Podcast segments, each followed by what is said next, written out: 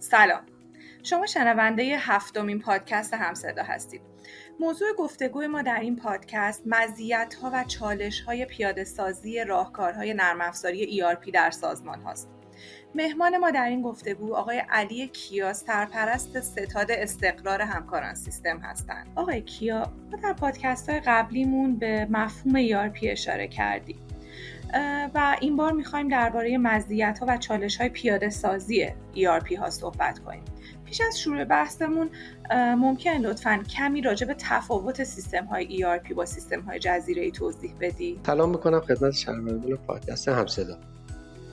اجازه بدین قبل از مقایسه و بیان ها تعریف کوتاهی از ERP داشته باشیم اساسا سازمان ها با این روی کرد به سمت استفاده از سیستم های ERP میرن تا بتونن اطلاعات، عملیات و فرآیندهای سازمانشون رو یک پارچه و در نهایت دید جامعی از کسب و کارشون داشته باشن تا بتونن بر مبنای اون تصمیم های دقیق در و به موقعی رو بگیرن. در گذشته سیستم های جزیره بیشتر بین سازمان ها مرسوم بود. منظور از سیستم های جزیره ای اینه که برای حوزه های مختلف مثل مالی، فروش، تدارکات و غیره سیستم ها و نرم های متفاوتی رو تهیه می‌کرد. حتی بعضا سرورهای متفاوتی رو هم برای هر حوزه داشتن. بنابراین سیستم ها و واحد های مختلف اصطلاحا وظیفه گرا بود.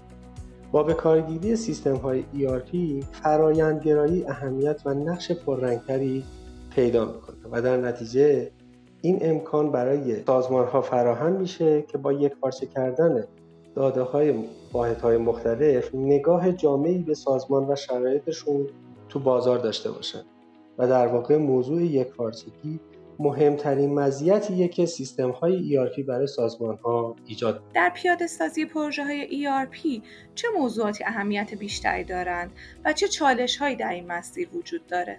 دو تا چالش اصلی در اجرای پروژه های ERP وجود داره یکی بحث پذیرش تغییر و دیگری هزینه هستش در کل مهمترین وظیفه ERP ها اینه که در سازمان ها فرایندها رو تسهیل کنند دوباره کاری ها رو حذف کنن و دقت عملیات رو افزایش کنن در حالت ERP بعضا فرایندها باید منطبق با استانداردهای ERP تغییر کنند مهمترین دلیلش هم اینه که ERP ها معمولا برای یک فرایند روش ها و تجربیات ایدئالی رو در صنایع مختلف داره که اصطلاحاً best practice هست. این موضوع باعث میشه در مواردی ساختار سازمانی سازمان ها و فرایندهای اون تغییر کنه و اصولا تغییر با مقاومت روبرو میشه بنابراین ممکنه پرسنل سازمان ها در مواردی مخالفتشون رو نشون بدن. اینجاست که موضوع آموزش اهمیت پیدا می‌کنه.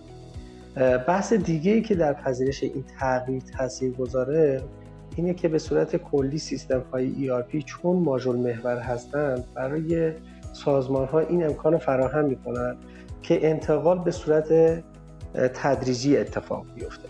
مثلا ممکنه یه سازمان تصمیم بگیره توی یه بازه فقط عملیات مالی خودش رو روی سیستم های ERP منتقل بکنه که از این طریق خود پرسنل در کاهش مقاومت در برابر تغییر به همدیگه کمک از نظر هزینه از چند جنبه میشه بررسی کرد.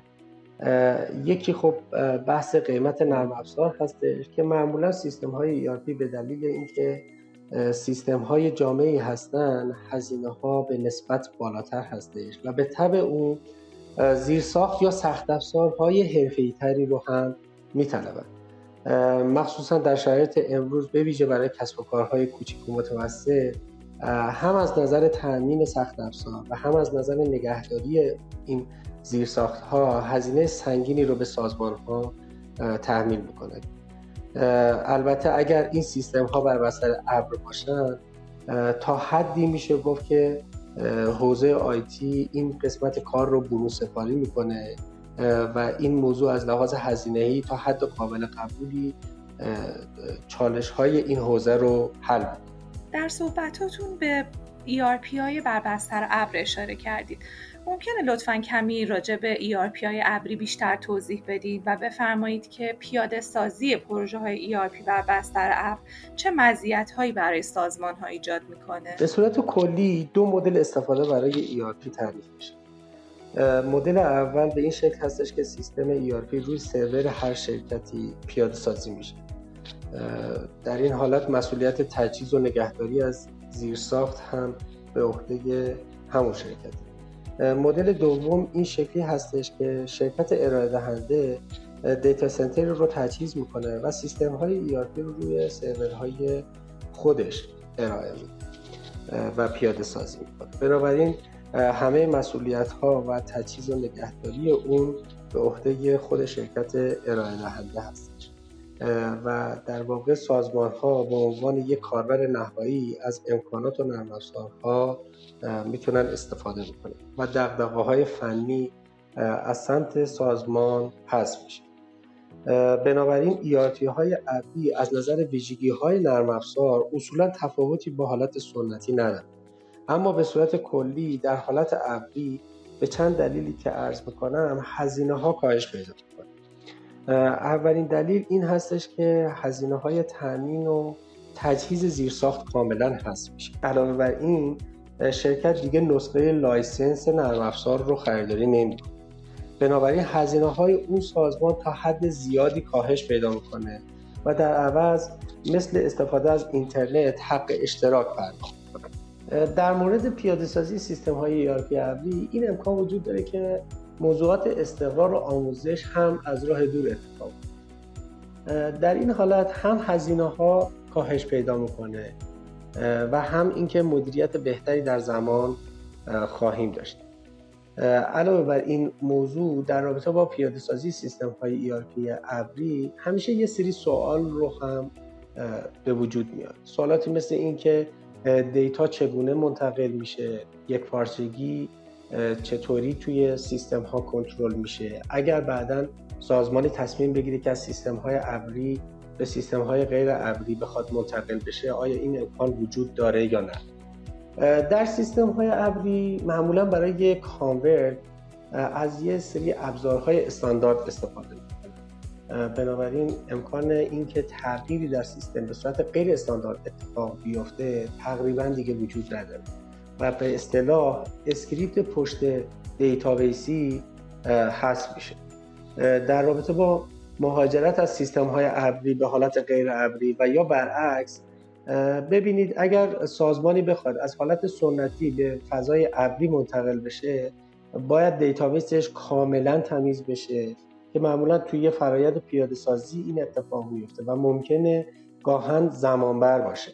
اما اگر از حالت ابری بخواد به سیستم های غیر ابری مهاجرت کنه مثلا از سیستم های ابری همکاران سیستم به سیستم های غیر ابری همکاران سیستم منتقل بشه خیلی راحتتر از حالت قبل می‌تونه این اتفاق بیفته. و با دریافت یک نسخه backup یا از طریق export کردن database رو رو سرورهای خودشون داشته باشه. ممنون از توضیحات دقیق و کاملتون آیا شما برای سازمان هایی که قصد دارن سیستماشون رو بهبود بدن یا اونها رو تغییر بدن توصیه هم دارید؟